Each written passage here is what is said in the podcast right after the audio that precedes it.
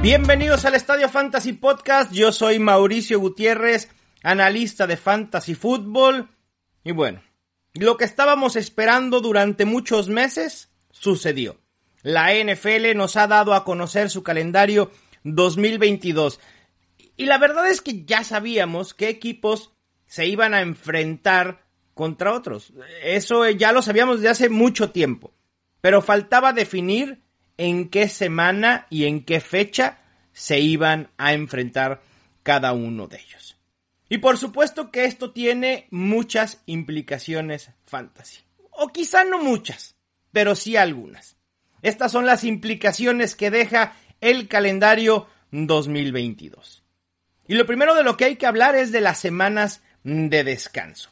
La primera semana de descanso en la que tendremos equipos con jugadores que no podremos utilizar en fantasy será la semana 6. La última será la semana 14. Una de las cosas interesantes es que en la semana 12 no habrá equipos en descanso. Esto sucedió en 2020, en 2021 no tuvimos este espacio de semanas una vez que iniciaban y finalizaban las semanas de descanso. Pero si tener ya de por sí jugadores en semana de descanso una semana antes de playoffs, es decir, en la semana 14 de NFL, los playoffs de fantasy, si esto ya suponía todo un reto, espérense porque la semana 14 es la más complicada de todas junto a la semana 9.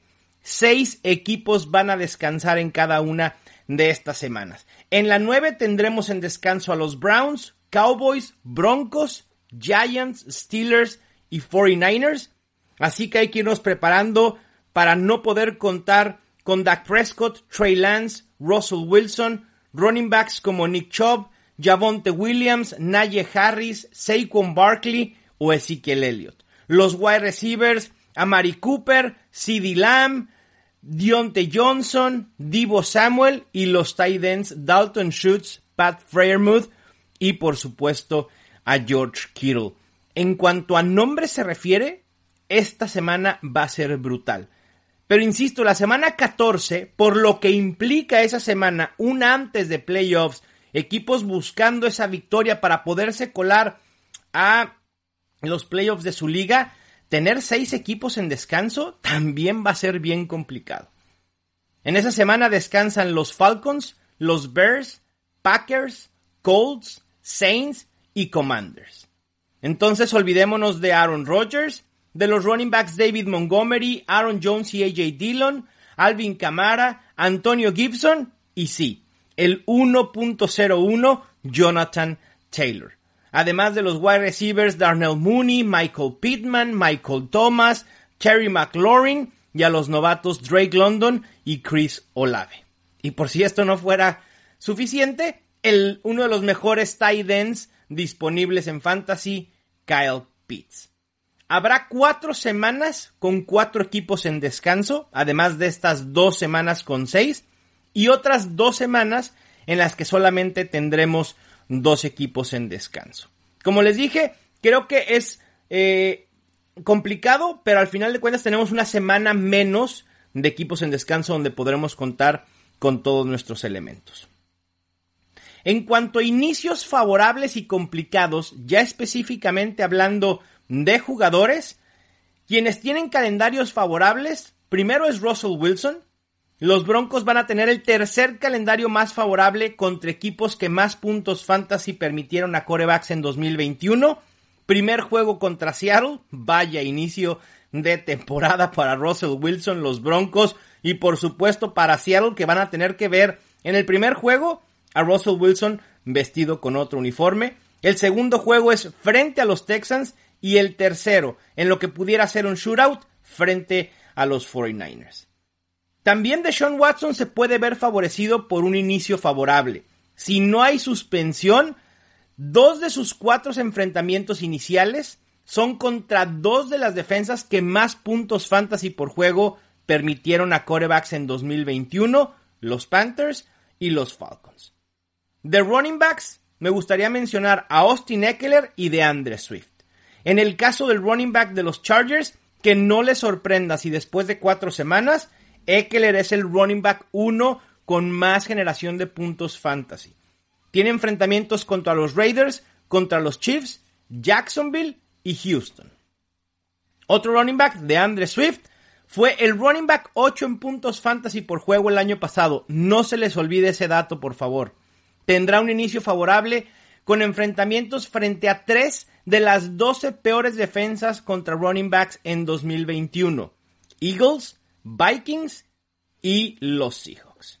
En cuanto a wide receivers, mencionar a AJ Brown y Devonte Smith. Creo que en general los Eagles son un equipo favorecido por un inicio favorable en cuanto a fantasy se refiere. Y obviamente todos esperamos una ofensiva revolucionada por parte de Filadelfia con la llegada de AJ Brown y esta revolución pudiera llegar desde temprano. Enfrentan a Detroit, a Minnesota, a Washington y a Jacksonville. Y otro wide receiver que también se puede ver favorecido es Michael Pittman, uno de los jugadores infravalorados que es de mis favoritos este año. Será líder en targets en esta ofensiva comandada por Matt Ryan y todo puede empezar a embonar desde muy temprano en la temporada. Tiene juegos contra Houston, Jacksonville, Kansas City y los Titans. Las cuatro defensas se colocaron entre las 12 que más puntos fantasy por juego permitieron a wide receivers. En cuanto a calendarios complicados, al menos de inicio, porque la realidad es que pudiéramos decir quién tiene el calendario más complicado para el final de la temporada. Pero los equipos no son los mismos al inicio de la temporada que al final.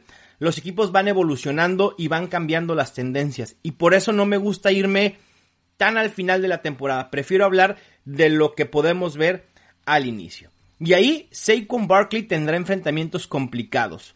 Comienza la temporada enfrentando a Titans de visita y contra Carolina ya en Nueva York. Ambas defensas en el top 5 entre menos puntos fantasy por juego permitidos a running backs. Otro jugador que le va a costar al inicio, pero que en realidad me gusta mucho y lo he dicho ya eh, en otros lados, en Twitter por ejemplo, es Chase Edmonds. El año pasado, estando sano, superó por muy poco en producción a James Conner. Lo que Miami pagó por él, para mí me dice que está destinado a ser el running back 1 de este equipo y será uno de mis jugadores favoritos a adquirir vía trade por ahí de las semanas 3, 4 o 5. En el inicio de temporada enfrentará muy buenas defensas como los Bills, los Ravens, los Patriots y un complicado enfrentamiento contra los Bengals. De wide receivers mencionar a Tyrek Hill. Sé que puede haber hype, puede haber emoción en cuanto a la ofensiva de los Dolphins, pero hay que recordar que el ajuste a un nuevo equipo, sobre todo en la posición de wide receivers, no suele ser tan sencillo. Hay que desarrollar química con el nuevo coreback y eso puede llevar un tiempo. Hemos tenido excepciones como la de Stephon Diggs, la de DeAndre Hopkins, pero insisto, son excepciones. El inicio de Tarek Hill puede ser complicado con enfrentamientos con dos defensas que fueron las dos que menos puntos fantasy por juego permitieron a receptores el año pasado. Los Buffalo Bills y los New England Patriots. Así que cuidado con Tarek Hill al menos de inicio. Y también otro que creo que le va a costar de inicio es al novato Traylon Burks. Para muchos, el novato que puede producir más puntos fantasy en su primer año por la situación en la que está, destinado a ser eh, quien llene el hueco que deja AJ Brown, pero insisto, creo que esto puede tardar eh, en realizarse, primero porque es novato, ¿no? Y segundo por el calendario complicado que tendrán los Titans. Enfrentan a Buffalo, enfrentan a los Raiders, dos equipos que estuvieron dentro de los seis que menos puntos fantasy permitieron a wide receivers además del siempre muy complicado duelo divisional contra los Colts. Estas fueron pues las implicaciones fantasy del eh, calendario 2022 a grandes rasgos. Insisto, no me quise detener mucho en sobreanalizar porque creo que ni siquiera vale la pena. Pero sí las semanas de descanso importantes y mencionar algunos jugadores que tendrán tanto inicios favorables como complicados. Les mando un fuerte abrazo. disfruten su fin de semana. Yo soy Mauricio Gutiérrez y esto fue el Estadio Fantasy Podcast.